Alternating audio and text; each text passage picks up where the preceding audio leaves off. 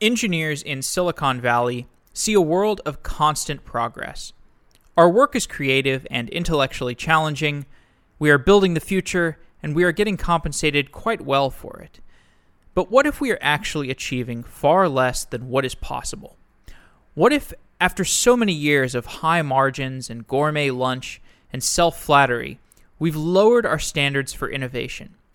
And if Silicon Valley has been lulled into complacency, what does that say about the rest of the United States? American exceptionalism has faltered, and complacency has risen in its wake. Today's guest, Tyler Cowen, is an economist and author.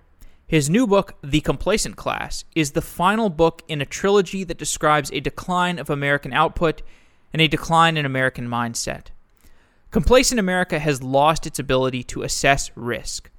Children are prevented from playing tag for risk of injury. College students protest against speakers who might present challenging ideas. The number of Americans under 30 who own a business has fallen by 65% since the 1980s. Millennials are too busy going to business school to start businesses. In his books, Tyler weaves together history, philosophy, and contemporary culture. He presents hard data about many different fields, and he theorizes about how the trends in those fields relate to each other. He also has a podcast, Conversations with Tyler, and in this episode, I tried to mirror his interview style. If you like this episode, you should check out his show. He's interviewed people like Ezra Klein, Peter Thiel, and Kareem Abdul Jabbar. Tyler Cowen is an economist and author, most recently of The Complacent Class. Tyler, welcome to Software Engineering Daily. Thank you for having me. Your new book, The Complacent Class, is the third book of a trilogy. It follows The Great Stagnation and Average Is Over. And your first two books describe a decline in American output. The Complacent Class describes a decline in American mindset. And this mindset decline is both a cause and a result of the decline in American output that you described in your first two books. Can you explain how the complacent class relates to your first two books? Uh, that's a good description. I think of the key question behind all of the books is simply what has gone wrong with America? Why are so many people disappointed with at least some aspects of what they're seeing? So the Great Stagnation looked at the angle why has productivity growth gone down? Average is over looked at the angle why has income inequality gone up? And the latest book, The Complacent Class, is what are the intellectual and ideological and sociological reasons for everything that's been happening. And the key notion is that people are more risk averse and they try to make their individual lives safer. But the net effect of that, taken collectively, is to make society less dynamic. And in the longer run, that's responsible for a lot of our basic problems. The punchline of the title, The Complacent Class, is that the complacent class is every class. There are coastal elites who are mistaking bureaucracy and financial manipulation as productivity gains. There's an upper middle class that is content with ever improving entertainment. And there's a lower class that has basically given up hope. So, why did you call this book The Complacent Class rather than The Complacent Generation?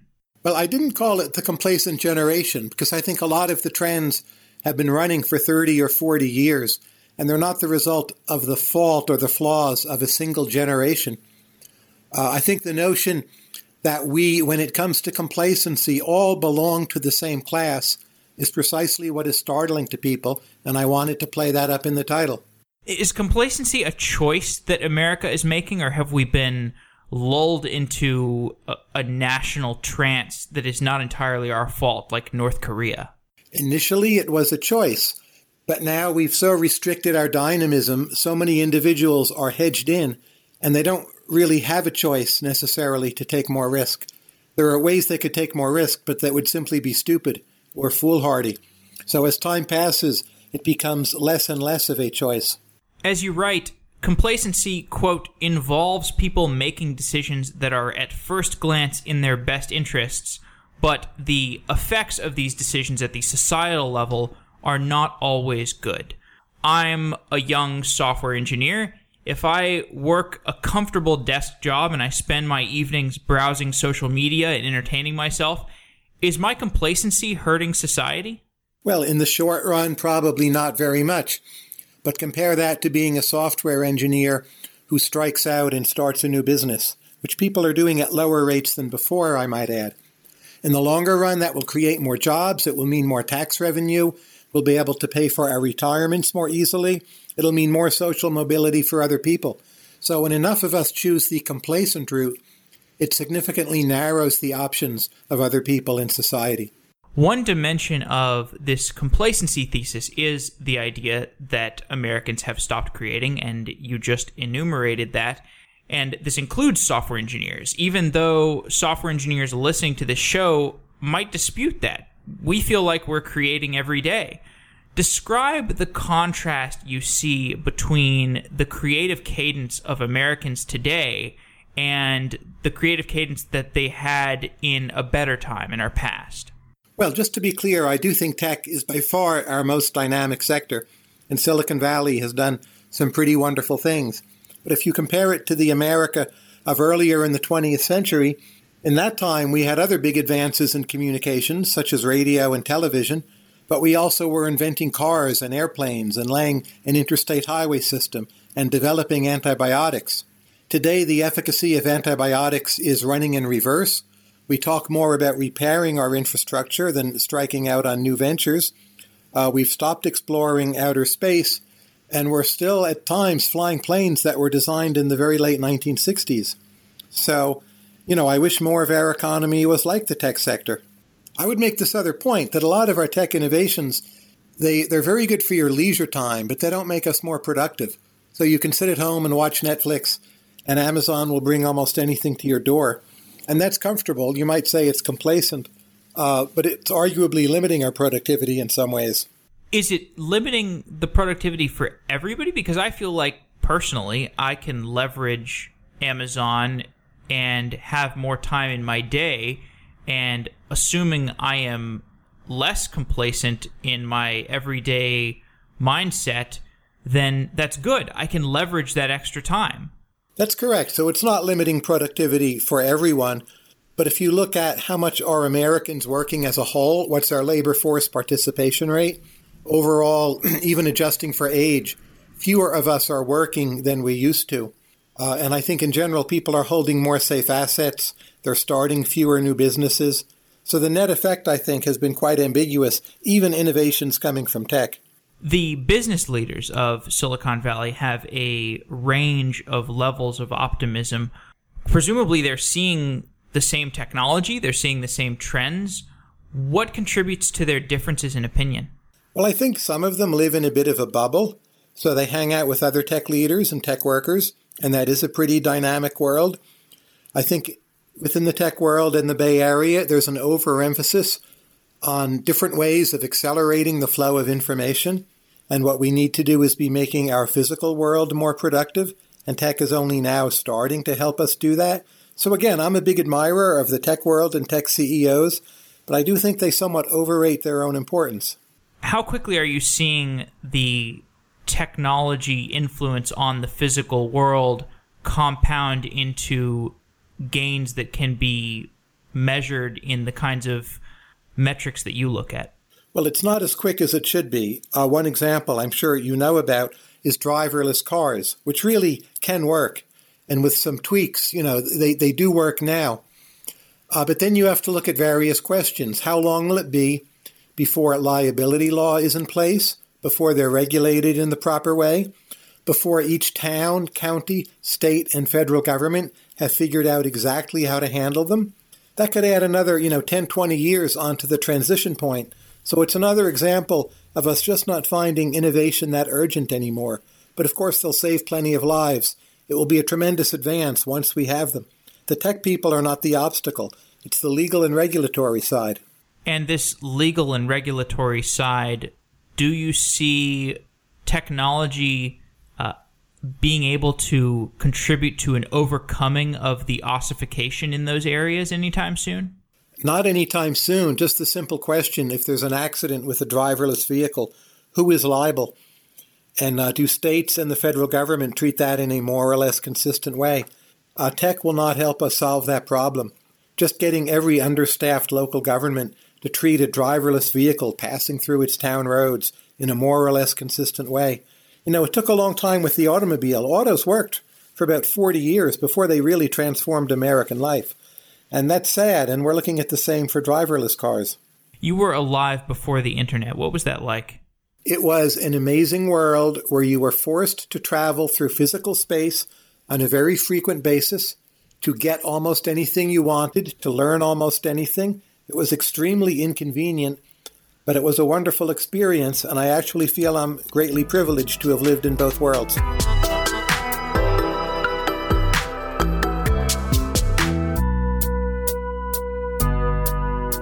I guess I was born when there was technically the internet, the government version of the internet that was more insurance against nuclear holocaust or partial nuclear holocaust than a communication and entertainment network. Um, that brings me to a, a, point that I wasn't planning on asking you, but there's this notion of the open internet, and this is discussed in, in debates around net neutrality. But I feel like when people talk about the open internet, it's almost this thing that has never really existed. It's this nostalgic uh, idea that that doesn't that hasn't really existed. And the idea of the internet has just evolved from insurance against uh, a nuclear bomb to AOL to internet browsers to Facebook and Netflix. And it's this ever shifting thing, and eventually it'll be something that is closely integrated with our physical world. But do you think that the idea of the nostalgia, like the nostalgia for the internet, uh, perhaps as uh, uh, epitomized by the open internet. Do you think this is a, like an illusion that people have? I do. Everyone has, you know, some year where internet was peak internet. I've heard some bloggers say, well, it was 2006. then you have a much smaller group of people say, no, it was Usenet groups, you know, way back when. Uh, I'm not sure there's a, a way to make those comparisons. I would say what the internet has done for us so far is a bit overrated. Maybe what it will do for us in the longer run is a bit underrated. Talk more about that. What are the things that are underrated right now? The idea that by knitting people together, we make business production more efficient. Everyone thinks that's happened, but it hasn't when you look at the numbers. Productivity in this country used to go up by 2 to 3% a year, and in the last few decades, typically it goes up by 1 to 1.5% a year. So there's some way in which, you know, the internet is, Facebook. Okay, that's nice. Uh, the internet is about visiting Twitter. The internet is about buying things on Amazon. But somehow using that to restructure our whole economy mostly lies in the future. Is that a criticism of the internet or a criticism of the ways that we're trying to measure the productivity of the internet? Uh, I don't think it's a criticism of either. I think it's a criticism of the fact that so much of American business was not ready for the internet they treated the internet as a kind of add on. Like here, we have a workplace. Now our employees are going to email each other, which again is fine. But the idea that the internet ultimately will be at the center of so many different activities, such as, say, education or healthcare, we're very, very far from realizing that. And if I'm blaming anyone, you know, it's really the non internet related businesses, most of all. What does an ed- a a internet centric education model, for example, look like rather than the uh, internet bolt-on education model? Well, human beings are great at motivating other human beings, and they're great at serving as role models and coaches and sources of inspiration. I'm not sure there are efficient ways of just sending information back and forth. Uh, the internet does a much better job of that, whether you're reading text or using search or viewing video.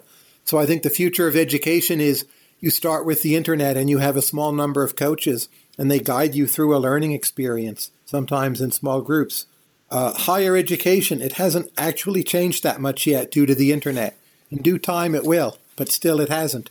I remember you talked about this some in Average Is Over the idea of the Chinese tutorial model being a leading indicator for how coaching might work in the future. If I'm if I'm remembering that properly, is that accurate? Well, if you think of the key role of the human being is as to provide inspiration, often that's best done through tutoring. So I think somewhat counterintuitively, the continuing rise of the internet in education also will boost the tutor. So it's tutor plus internet that I think is much more effective than having people sit, say, in classes of 200 and more or less, you know, nod off and they might as well not be there. That's what doesn't make sense.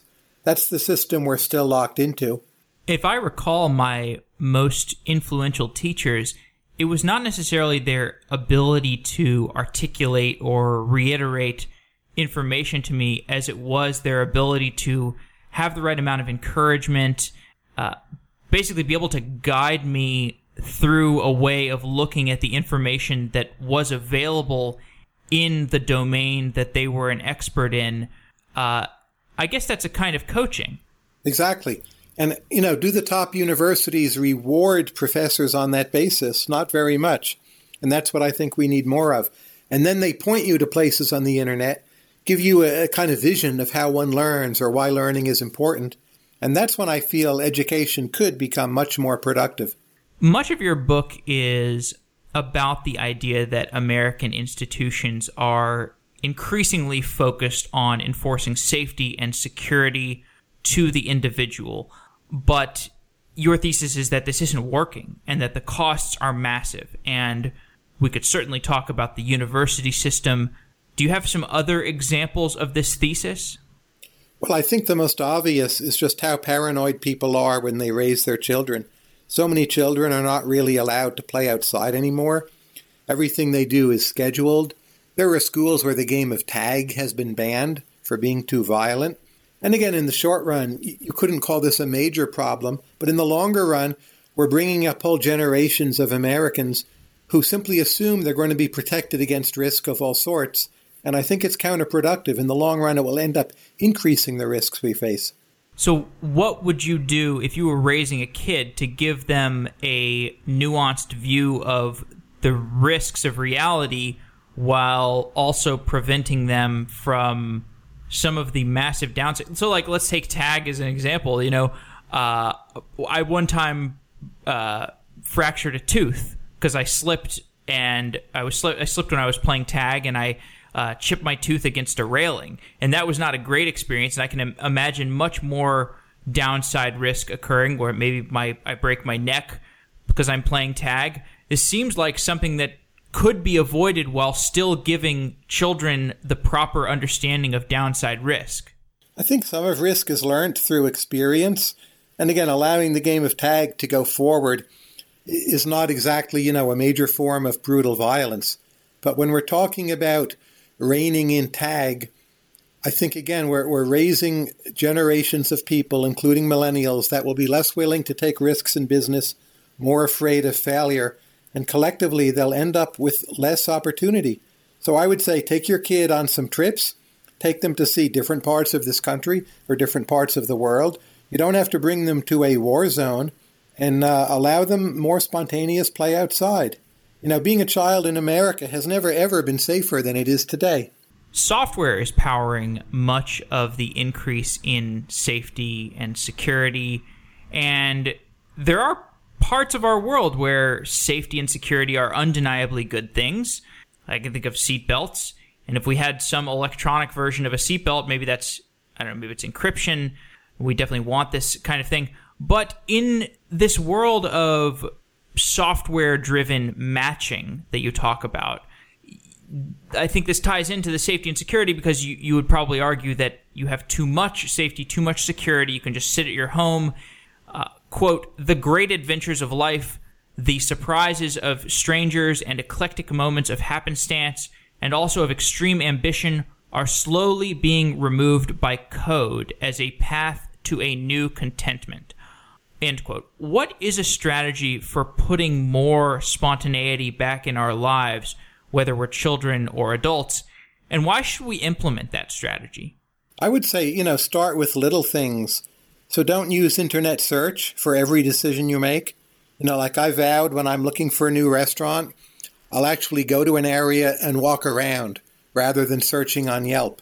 And, you know, I get it that in the short run, that's more costly. But on the other hand, I get to walk more. I see more of my world. Uh, I, I learn more about searching for restaurants and food. I just think I'm coming into contact with my physical environment in a way that's ultimately a little more liberating or will make me more creative than if I simply did everything through that internet match. So I would say start small, do some small things, you know, see if you like it, then try some more. The spontaneity that the internet provides is okay these days. I mean, I log onto Facebook. Sometimes I see a little red notification icon. Sometimes I don't. Sometimes it's a, a red notification icon from somebody I really admire that has liked something of mine and that appeals to me. And you can imagine a world in the future where there is as much spontaneity and excitement in our virtual world as there is in the real world. Uh, do you anticipate feeling a, a, a sense of loss when that happens? Well, I think there's different kinds of spontaneity. So today, you can be very spontaneous on the internet. You know, say you're listening to music. You can find some genre on Spotify or Pandora that you've never heard of, and all of a sudden, you know, you're loving this song. But everyone is doing it in separate ways, and it's not really mediated socially. So the notion of music as a social and revolutionary force, it's actually much weaker today than it was several decades ago. So I wouldn't say that there's no spontaneity anymore, but it, it's more likely to lead to dead ends you simply do something and it stops and not much comes of it, I think less likely to lead to actual risk taking in the real physical world. I think you actually see this in the creation of pop music. I think pop music is more and more people trying to jockey for local maxima as they attempt to climb up the charts. I don't know if you listen to much contemporary pop music, but does that thesis resonate with you? With the idea that absolutely. Uh, are there any exceptions to musicians, to modern musicians, perhaps pop musicians, that people that are appealing to you, uniquely appealing? Well, I would say today there are probably more good songs produced each year uh, than ever before. So it's not that musical talent has disappeared. That would be absurd. But here's the way I put it. If you go back to music of like the early to mid 90s, like take Alanis Morissette, and if you heard Alanis Morissette today, if you didn't already know the music, you could imagine it was music of today. But go back, say, to 1967 and imagine hearing the well known music of 20 years earlier or even 10 years earlier. You could never think that was music of your time. So we've, on one hand, sort of given everybody a bit of everything, but at the same time, we've slowed down or in some cases even obliterated the idea of progress. Does that idea of the slowdown that I like that comparison. It's really compelling. Does that apply when you look at movies or other forms of art? I would say movies actually have been getting worse. I wish that was just, you know, slowing down. So many top movies, they're tentpole franchises. They feel a bit like they're the same. They're mind numbing. They're too long. They have too many explosions. Uh, arguably, American movies, you know, peaked in maybe the 1970s, but I don't know anyone who thinks that they're peaking right now. And yet we're a wealthier society. We have all these digital techniques, and we can't make better movies. Uh, from my point of view, that's a little depressing. Television, I would say, is clearly better, uh, but movies are going in reverse. Well, when you look at something like House of Cards, House of Cards was arguably the result of hyper aggressive matching because they looked at their viewership and said, okay, what can we make that will be beloved by everybody? And they ran it through their algorithms and they said, okay, something that's political with Kevin Spacey and they made it, and it turns out to be something that's com- almost completely unique. And although it is trying to copy, I think it's copying a a UK show, but uh, I don't know. Do may, do you agree with this idea that even but Netflix by attempting to copy so many different things in a hyper aggressive copying strategy ended up making something unique, or are you not a House of Cards fan? Uh, I like the British House of Cards better, actually. But I, I would make this more general point. I prefer a world where movies are great to a world where television is great. Even the very best shows, hardly anyone watches them 10 years later, and certainly not 20 years later. I think Seinfeld reruns are an exception, or maybe the best of I Love Lucy, but it's a fairly ephemeral product. There are fantastic movies from, from many decades ago that people watch and rewatch and become excited by. They're more of a social moving force than is television. Television is something you enjoy, it, it makes you complacent, you sit at home, and then you watch the next show. So, you know, in terms of our broader culture, I don't think it's an entirely favorable trade in to have gone from great movies to great TV. What about a show like Black Mirror, where every show, every episode is atomic? Uh, I'm a big fan of Black Mirror. I think it's interesting to note first, it comes from the United Kingdom, not this country. Second, it was made by BBC, which is actually a government And third, it, it, hasn't really gotten that much traction in the United States. People like us watch it, uh, but it's not what most television is about. What's your favorite Black Mirror episode? Oh, the one uh, where they punish the woman. She wakes up out of a kind of coma, and she th- doesn't know why there are people chasing her. I think it's season two, number five. And then it turns out she actually uh, was involved in a murder herself, and this is how they're punishing her. It's just fantastic.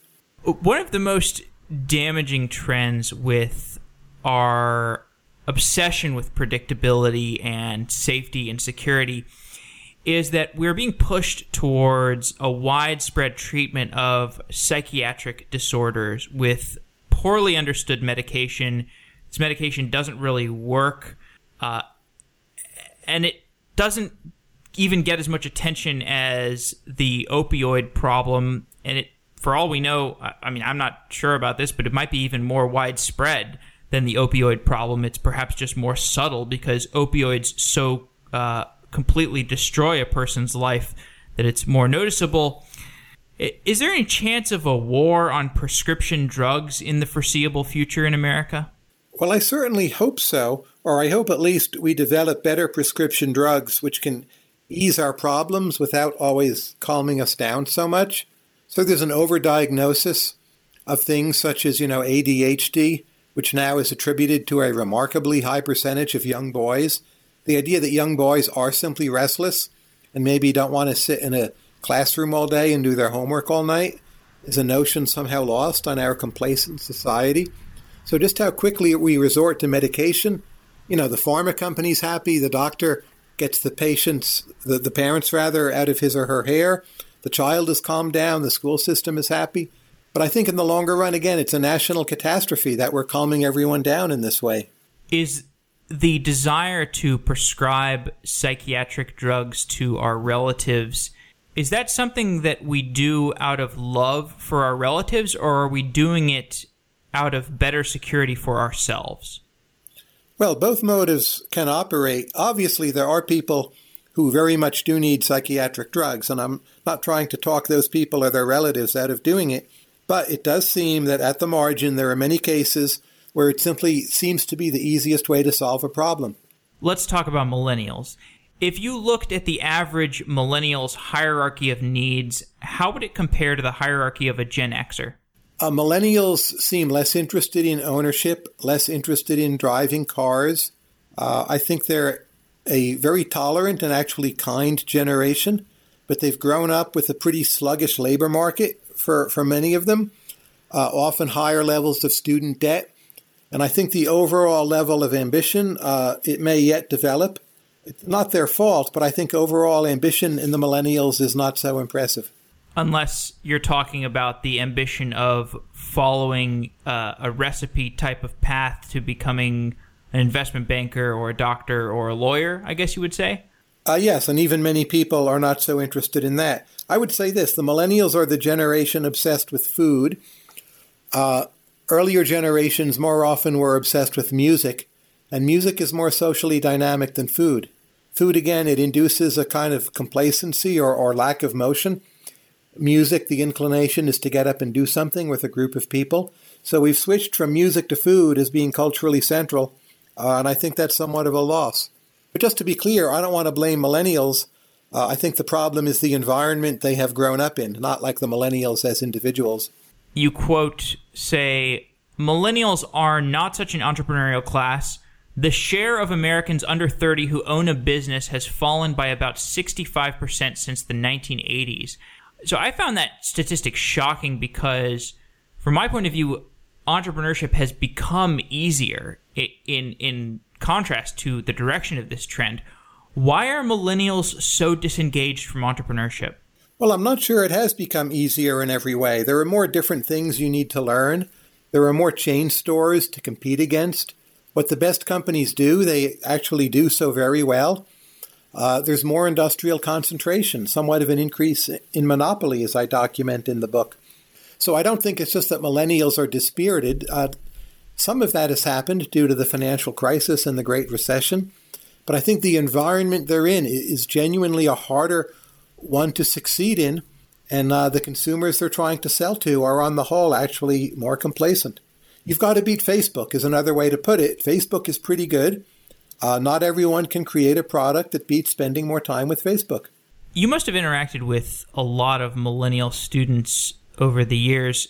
Uh, now that we have made something of a bear case for the millennials, uh, what's the bull case? You mentioned uh, compassion, I think. Uh, what are some other desirable attributes that you see in millennials? Uh, overgeneralizing, of course, but I think tolerance and love of peace. And they actually believe that it's possible to have a world where there's very little bigotry and prejudice. And those are major advances, and I see them much more in the millennials than in any earlier generation. So I'm, you know, fairly bullish on that set of issues, and I would give millennials a lot of the credit. So among the people who were civil, you know, civil rights advocates, for example, in previous generations, were these people who did not necessarily believe in this widespread equality? Uh, those individuals did, but I think the reception they met from the rest of America was decidedly mixed. And today I feel there's a critical mass of young people, middle class to upper middle class young people, who just absolutely, resolutely, no matter what the group, not just for African Americans, but for gay people or transgender or whatever else, they're genuinely tolerant, much more than when I was growing up. Is there any sign that the generation that is following millennials, this is often referred to as Gen Z, will be any less complacent? Uh, we don't see any signs yet. Obviously, it's very early to tell, but I think there's also a good chance that they grow up in a more chaotic America.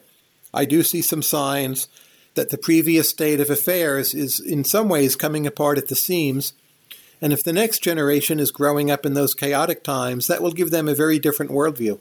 Many Americans feel that the discourse in America has turned toxic and polarized but as you say, quote, the harsh exchanges across different points of view mask an underlying rigidity and complacency, end quote. Explain why both poles of this modern political discourse that has become so toxic, these poles actually both represent the complacency position. Well, if you look at American politics in many regards, which you see on the evening news every night, it is more polarized. But if you just ask Americans, what should we do with the federal budget? There's probably never been greater agreement. More and more of the budget is entitlements, Medicare, Social Security, Medicaid. Most Americans actually support those programs at something not so far from current levels. And I think we have a politics where people argue heatedly over symbolic issues, but what our government does hardly changes. And we had not too long ago Democrats controlling all branches of government. We now have Republicans controlling all branches of government. And uh, I've predicted the Trump administration actually won't succeed in getting much change through. The people out there don't really want it. From this vantage point, you talk about the students who rioted in response to appearances by Milo Yiannopoulos and Charles Murray. And you suggest that the students at these schools wanted a safe space where they could be sheltered from these ideas, these ideas of Milo and Charles Murray. But speaking as a millennial myself, I I don't think that these students were actually afraid of having a sophisticated discussion with Milo. I think that, as you said, millennials and Gen Zers, they look at the amount of prejudice and sexism that still exists in the world, and they say, okay, something is wrong here we're we're not moving towards equal opportunity fast enough. We aren't necessarily going to reject the ideas of Charles Murray. We're not rejecting the ideas of Milo, but we are so fed up with the institutional problems that we're going to just steamroll people like Milo or Charles Murray, even if we're just doing this as scape like we're scapegoating them because the cause is so important to us that we're willing to scapegoat these people and su- suppress their uh, free speech because it's causing so many people so much pain. It's undermining the health of our society. It's undermining the productivity of our society.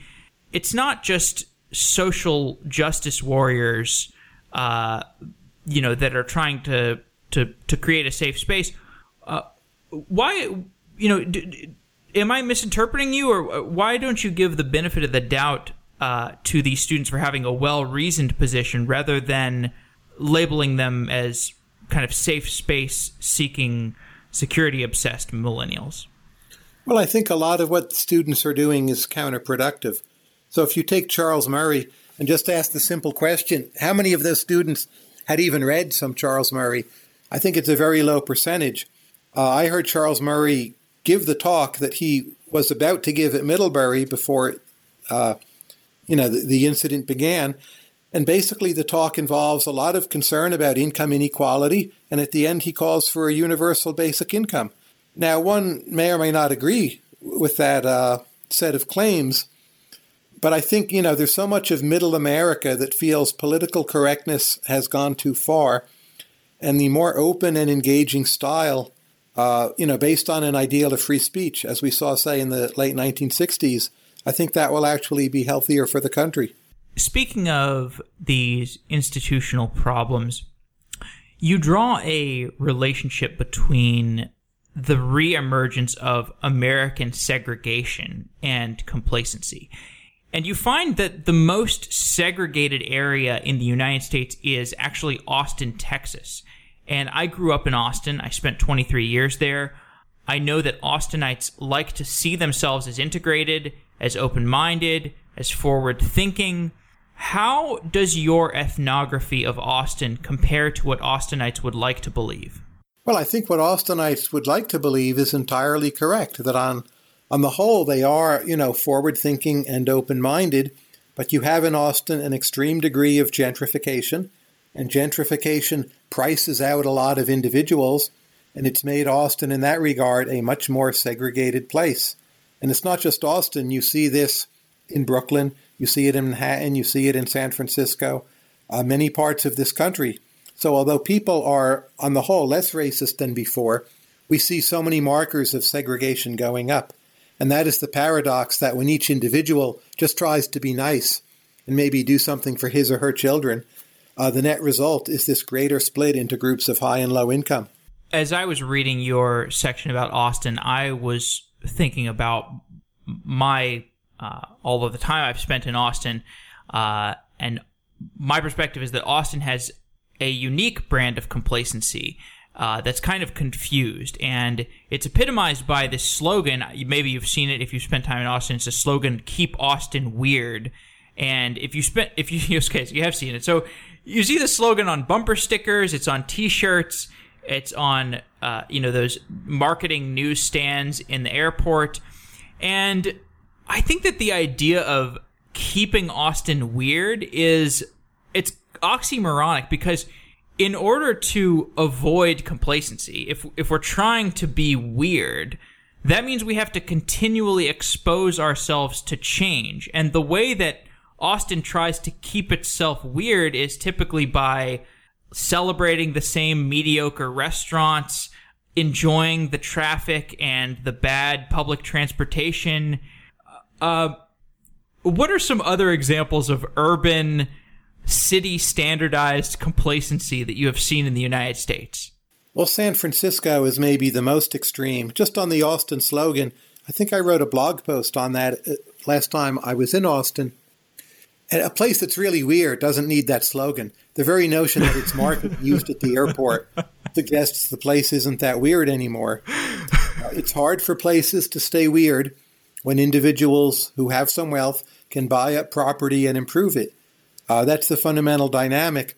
If you look at movies of New York, say, even as recently in the 1990s, so many parts of it were unrecognizable.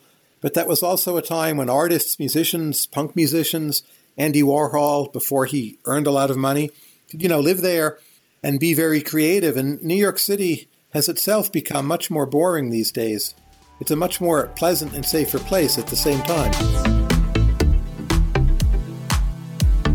So you see this kind of thing in restaurants that Anthony Bourdain visits in remote areas where suddenly the small noodle shop that he visits is featured on his show and then it becomes super popular and it sort of ruins the uh, uniqueness of it. You see this happen with social networks online. For example, I saw this with, to some degree, with Quora, where Quora had early on a small core group of people that were on the site, and it created a kind of kitschy, weird social network. Is it impossible to scale weirdness? It's very, very difficult. Hiddenness is hard to scale. It's much harder to have hiddenness and surprise and secrets in today's world. Everything is much more transparent. That leads to this efficiency and matching, but there's also this impoverishing effect. And places discovered by Bourdain uh, or others, or, you know, they end up getting ruined because everyone goes there, and all of a sudden, then the owners are cooking for a more general taste rather than, say, the tastes of their next door neighbors. So we haven't really managed to scale weirdness or hiddenness. In writing about China, you describe a class of billionaires such as Jack Ma who went from rags to riches. In America, there are plenty of places where people grow up in poverty.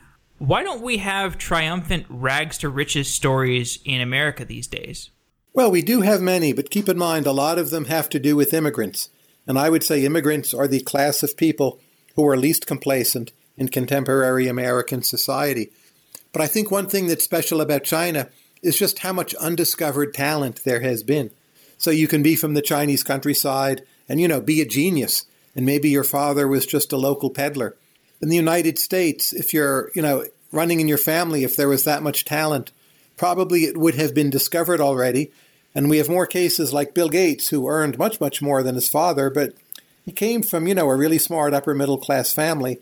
There's nothing that surprising about the Bill Gates story. In writing about your model of American stasis, you say that we must sorry, the stasis that we are in must eventually fall apart. Why is this? Why can't we trend towards ever more complacency? Maybe some countries can do that. Maybe Denmark can do that. Countries that are built small and have a high degree of consensus and less diversity than the United States. Uh, but the United States, it's like a big hedge fund. It's, it's built on a lot of leverage. Uh, we don't save that much of our money. We're always hoping that tomorrow's creativity pays today's bills. Uh, so debt is one reason why we can't just stay complacent. But I think also what's happened to our politics as we move to a, a zero sum world, we're fighting over a fixed pie rather than a growing pie. And I think it's made our politics much nastier and also dysfunctional. Quote, America declines in the sense that it is losing the ability to regenerate itself in the ways it did previously. End quote. What is needed to make America regenerative again? I don't think we're going to manage it by turning around the current ship. We've had many chances to do that, and people don't seem that interested. So there's a lot of different policies we could talk about, or we can talk about if you'd like. But I think the more important question is why, why is the world not more interested? You know, why did we just elect a president who, say, is always talking about the past and not so much looking forward. So I think the most likely scenario is this country has a crisis of some sort, and we do eventually recover our dynamism simply as risk is forced on people. At some point, there'll be no way of hiding from the risk, and people will start taking some risks to avoid even greater risks. But in terms of the complacent path we're on, I really don't see us leaving it. Do you have an idea for what the falling apart of our current complacent state will look like? Well, there's three different scenarios I talk about in the book. Uh, one of them is simply debt catches up to us. To some extent, that's part of what happened with the financial crisis. Another one is there's some kind of foreign crisis that we don't have the flexibility to respond to. Uh, the most likely, it seems, is just the quality of our own governance becoming worse and more about arguing over a fixed pie, more zero sum thinking, more crony capitalism, and less actual progress moving the ball forward. And I think we're living through that right now. So, you know, when I started writing the book, I thought, well, a, a crack up of that sort, it's maybe, you know, five or 10 years away. But it turns out, uh, you know, right here and now, we're going through it. In your podcast conversations with Tyler, you have a session, uh, sorry, a section called Overrated, Underrated. So I decided to copy that and uh, do that for our uh, the rest of the the episode. So let's do overrated, underrated. Great. Video okay. games. Uh, I don't play video games, so I'm not sure I'm a good judge of how overrated or underrated they are. I do know there's some very good economic research suggesting that video games have increased unemployment and just kept people busy at home. So I'll have to say they're overrated. What about video games as an analgesic? Well, that's exactly why they're overrated. Uh, there's something to be said for suffering a certain amount of pain, and if you use video games to obliterate that, I think that's part of the problem. The idea of Oprah as president. I don't know what she would be like, but my sense is one thing we're learning from Trump is that having a professional politician really is important. So, understanding in great detail how Congress works, how you push on the levers to get a bill through, uh, that's extremely important. The right way of dealing with the media, Trump, you know, he's certainly used to dealing with the media. He's been on TV for decades, but he's not used to dealing with the media as president. Uh, so, my guess is, in general, the notion of non professional politicians being president is somewhat overrated. No slight to Oprah intended could you imagine a world where she becomes president and then she's just a supreme coach and it turns out that what we needed all along was a great teacher slash coach as our president? I can imagine such a world. She would have more of a chairman of the board kind of role and she then would need a vice president who in essence would be like a COO and drive change forward. That's possible. I think it's very hard for the actual elected president to know his or her role in exactly the right way but that's exactly what the positive scenario would look like Museums. There are many different kinds of museums. Uh, art museums, I think, are still underrated. To me, the most striking fact about art museums is typically they only put out 10% or 5% of the art they own, and furthermore, there are huge parts of the museum with simply empty walls. This suggests people go to museums, you know, for social reasons or because they think they're supposed to, and thus they're actually underrating the art itself. Getting six to eight hours of sleep each night. Uh, underrated, but I would stress seven to eight. I don't think six is enough for most people. Uh, there's an increasing body of evidence that not sleeping enough hours or sleeping deeply enough is implicated in just about every other illness we know, uh, including Alzheimer's. And a lot of people just don't uh, get enough good sleep. Underrated. Were you surprised by the articles that came out about Obama being a quote night owl or kind of aggrandizing his uh, low amount of average sleep each night? Uh, I was, but I think, you know, later in his life, he may pay a price for that. Now, if there's anyone you want to see make that trade off, it's the president. So, how much he gets done in those years, that is especially important. Most of us are not in that kind of position. Margaret Thatcher, as you may know, is the same way. She just didn't sleep that much. Long form written content. Well, it's a funny way to describe it. You know, we used to call it books. Now, the phrase usually means like long journalistic articles of a certain length, but most of the world's knowledge is contained in books, and uh, reading has proven robust. But still, I think books are underrated. Possibly the median American last year didn't even read a single book. Long form video content. Documentaries are underrated, if that's what you mean. We're living in a kind of golden age of the documentary. It's one area where cinematic creativity has been high. Uh, you know, if I had my way, I would be seeing those documentaries have an even larger place in our movie theaters. Planet Earth 2 is coming out, I believe, March 27th. I'm eagerly looking forward to my copy. I'll watch it on TV rather than, you know, video through YouTube, but I expect it very much to be wonderful. So still underrated. Were you surprised you did an interview with Malcolm Gladwell recently in in your podcast and by the way, I recommend everybody who's listening to this who likes who's still with us should check out Conversations with Tyler. Were you surprised that he said he doesn't watch movies? I was surprised, uh, but obviously he's a very busy man and he specialized in other forms and he knows a great deal about science and social science and history.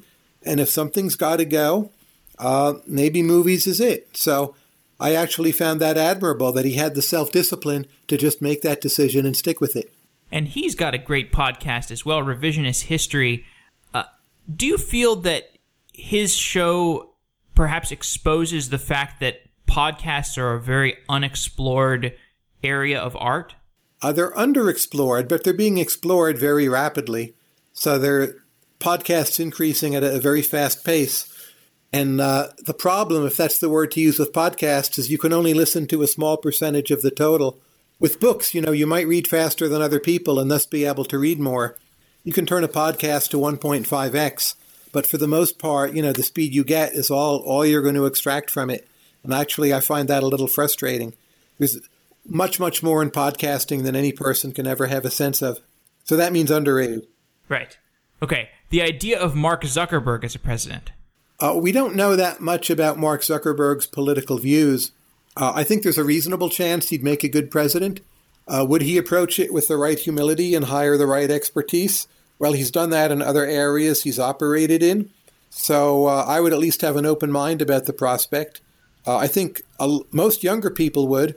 My sense is older generations are likely to be suspicious. The idea of Google as a force of good rather than evil. I think Google has been an amazing force for good, and they've done remarkably little evil. The striking thing is how many other innovations they've helped pioneer. Driverless cars is one, but even something as simple as watching video online without all that buffering that you used to have to have. Google put a lot of money into YouTube, uh, helped make that possible. Google Glass, in my view, was a failure, but someone's going to make it work, and that will have been an important stepping stone. So I say way underrated. Do you think of Google as an instrument for matching, or is it a force against matching? It's both at the same time. What is their net effect? I'm not sure. Uh, but again, Google, since the beginning, it's much more than just search. And it's very interesting, I find, that a lot of their later innovations, they do not spring organically out of search. Part of Google's innovation is to have a new kind of company that can produce innovations of many different kinds. Gmail as well, still free. Grand American projects. Underrated. Uh, one of them has been the smartphone, which has been wonderful. Uh, another one we did that was a disaster was trying to set the Middle East straight, for instance, through the war in Iraq. Uh, that went very, very badly. So we're, you know, we're, we're gun shy, so to speak, and we're off the idea of major projects. But you know, we need clean energy. Uh, we need to upgrade the power grid. Uh, we need to fix education in a very fundamental way, make healthcare cheaper. We need to tackle new grand projects, very much underrated. Okay, just a few more. Info voraciousness. Uh, sorry, I didn't hear that. Uh, oh, I say it's not actually a real word, but uh, inf- you described the infovore. The, oh, so I said inf- underrated, of course. They're people who love information, and the one group that has benefited immensely from all this uh, specialization in tech advances are the infovores. So academics, journalists, voracious readers, we're way, way better off because of the internet, much more than the average person. Now, is that because we are able to leverage these matching tools rather than be completely guided by them? We can leverage them, but also we simply enjoy information for its own sake. Have you ever sat down and just spent a few hours reading Wikipedia? It can be great. if, if all the internet is to you is you enjoy Facebook slightly more than the old network television, I mean, that's fine, but you're not gaining that much. If you love reading Wikipedia for a few hours running, uh, you're much better off due to this new world. Do you think more people are becoming infovores? Yes, because the return to being an infovore has gone up. The supply curve is elastic. All right, last overrated, underrated Twitter. I actually think it's underrated. So people focus on Twitter as a company and how profitable that is, is, is hard for me to judge. But Twitter has helped drive social change uh, in Iran. I think Twitter is not behind the polarization of our politics. There's some new research uh, helping to show that. Twitter is a fantastically effective way for infovores to dip a toe into the stream and see what the whole world is serving up that day. So I say way underrated. Do you listen back to your own podcast episodes? No, I do not. I'm afraid I would sound too weird and become too hesitant. Well, I guess it's one way to pro- to uh, prolong your spontaneity. Um, Okay, my last question. Uh, which author is having the most influence on your work these days? I would say my Twitter feed more than a single author. I don't think overall we live in a time of authors in the sense that the 1920s you had Franz Kafka, Thomas Mann, Marcel Proust, James Joyce. You know, that was a decade for authors, arguably also the 1960s. So this is uh, weaving together a stream and a synthesis, and it's about your implicit mental algorithms, and that's like the actual author today. So uh, I would say notion of the author has been downgraded somewhat. Tyler, thank you for coming on Software Engineering Daily. It's been extremely rewarding to have the chance to interview you, and your books have been really influential on me. Oh, thank you, and thank you for reading so carefully. Thanks. Take care.